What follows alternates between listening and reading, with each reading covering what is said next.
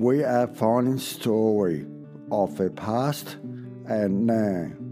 From South Australia, I am a storyteller. From the sea to the outback, the Southern Ocean, where the living sea dragon live, where the last sailing ship of the windjammer sail along the Spencer Gulf, where the last sowing sheep called in, and the landscape of the Flinders ranges of the wild hops and Sturt Disney flower of the outback.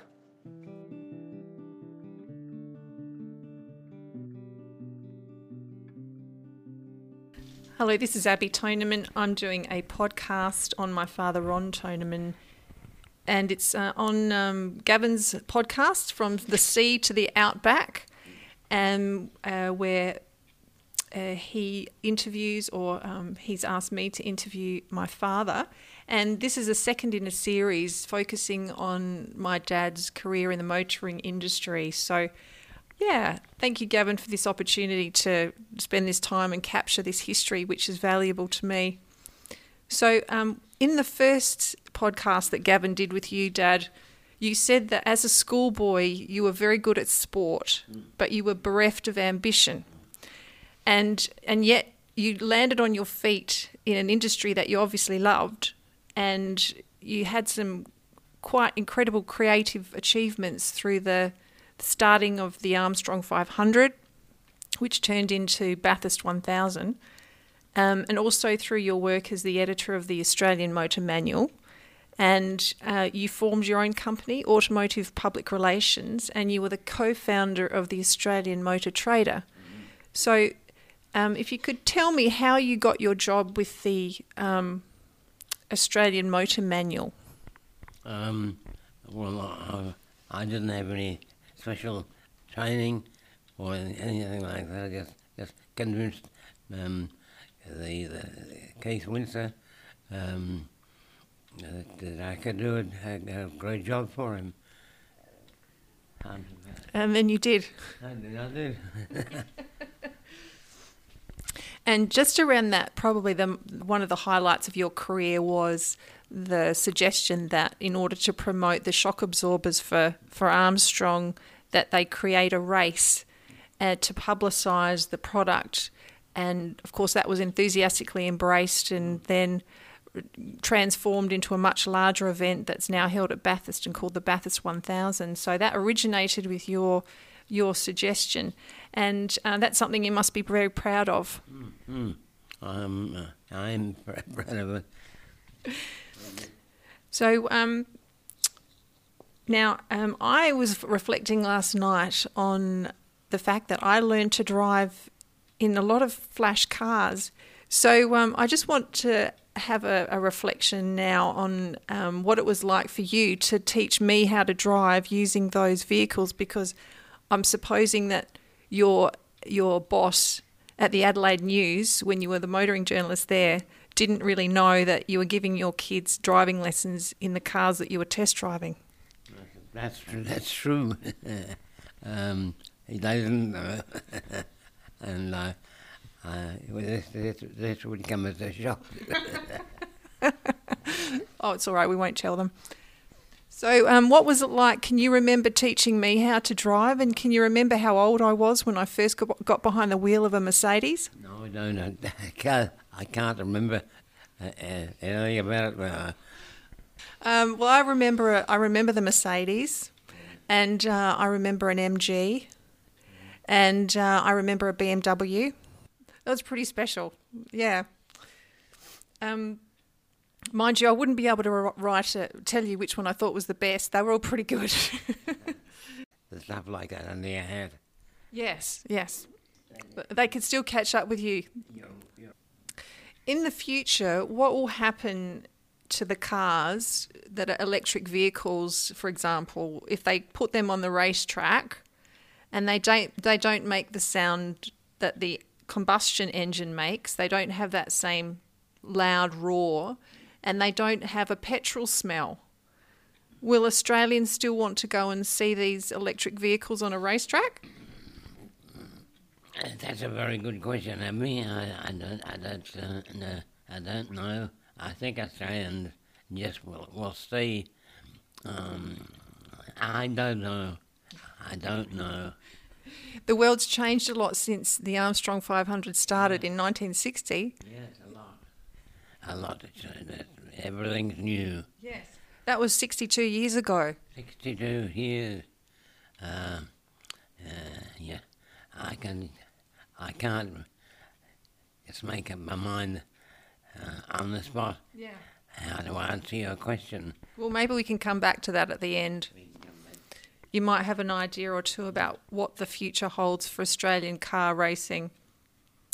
Um, so um, you um, you moved to Adelaide in um, in nineteen the mid nineteen sixties, and you met Leslie, my mother, and you had two children, and um, then at the time you came to South Australia, you were working for, uh, you came to take up a job um, as an account manager for General Motors Holden. Is that right? No, for, for Chrysler. Oh, sorry, for Chrysler. And that was with um, an advertising agency called McCann Erickson. Is that right? That's right. I see. So did No, no, uh, that was later on in New Zealand. I worked for McCann. Uh, in Adelaide, uh, I worked for uh, um, uh, Young and Rubicam. I. They had the had the Chrysler account. Ah, thank you for correcting that. Okay, so and you you suffered a stroke um, when you were in your late forties, which set you back and made things quite tricky for you. So after some time recovering from that, you took a step into publishing your own book called "Sell Your Own Home Kit." Yes, I was. Uh, I had uh, had- the experience of of using an estate agent um, for for selling my my own Melbourne home, uh, in George Street, East Melbourne, uh, and I was wasn't very happy with him, and uh, and uh, his everything every everything he did it was a benefit to him, and and nothing nothing uh, it's no no benefit for the client. So uh, you decided to to do something about that. That's correct. So, um, how long did it take you to write that book or that kit? Oh, about uh, six months. Um, it was, was checked out uh, for uh, literals um, by uh, someone who was very well aware of of, uh, of the uh, of the real estate real estate system and all the all the things that are necessary to do. Now, um, that was probably ahead of its time, wasn't it? Because if you look at the market, people are selling their own homes now. That's a very common thing to do to sell your own home. And if you look on the internet, you'll see a number of sites that help you to do that. But at the time, were there many people who took interest in this in this concept of selling their own home? I think at the time, no, uh, I was the only one. Yes, it was a strange idea, perhaps in the in the seventies and early eighties, but now it's a very common idea. So, um, you were quite ahead of the times there. I'm very, happy that it is. Uh, it is common, common, commonly common use now, because uh, um, there's, uh, something something ridiculous amount of money goes to the age, estate agent. Yes. Okay. Um, now, I wanted to ask you about driverless cars. That's something that's on the horizon as well. And I wondered about do you think people would miss driving a car and the, the experience of driving if if we get reach that? I don't know. I, I think I would. Um, but I, I suppose we, we'll eventually fall into it. Yes. Um, um, but um, I don't know whether whether we'll how we will enjoy it. Not uh, enjoy it. I think people like to, to do things in a car, uh, and but they don't. That they don't have to do any longer. and what what did you like most about the driving experience when you were driving a car? What do I like most? Uh, driving a car.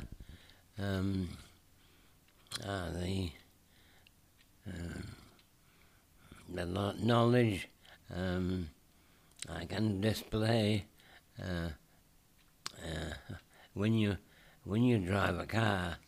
Uh, you've got to show uh, uh, that you know what to do, what you're doing, and uh, the speed. I, I, I speed is a very, very important factor, um, and you've got to be able to judge um, fairly accurately the, uh, the speed at which which you can do different things. Yes, so judgment is a big part of driving, isn't it?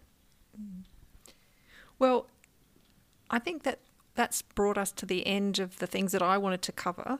Is there anything that you wanted to add about your memories from your time in the motoring industry and and um, your experiences with, with journalism in, in the industry? Not, not really, Abby. I've, I've, I've got, uh, I, yeah, yeah, I, got, I drifted into the, uh, into the uh, Australian Motor Trader.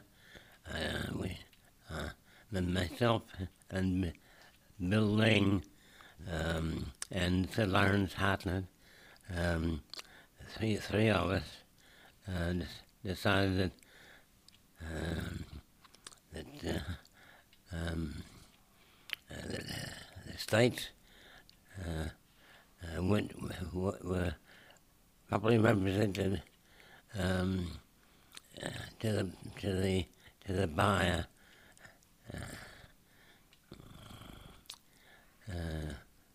the sellers of the cars, and they're, they're, they're, they're, they're national national um, uh, organisation printed, uh, which made made the the advertising uh, or the way of advertising of the of the, of the uh, product uh, could be a lot cheaper by using a using one one journal instead of half a dozen. That's all. Mm. Which um, which would have made it a lot easier for people who were wanting to buy cars. Yeah. All right, well, that brings us to the end of this podcast. So, on, on behalf of Gavin, I'd just like to say thank you for your time today and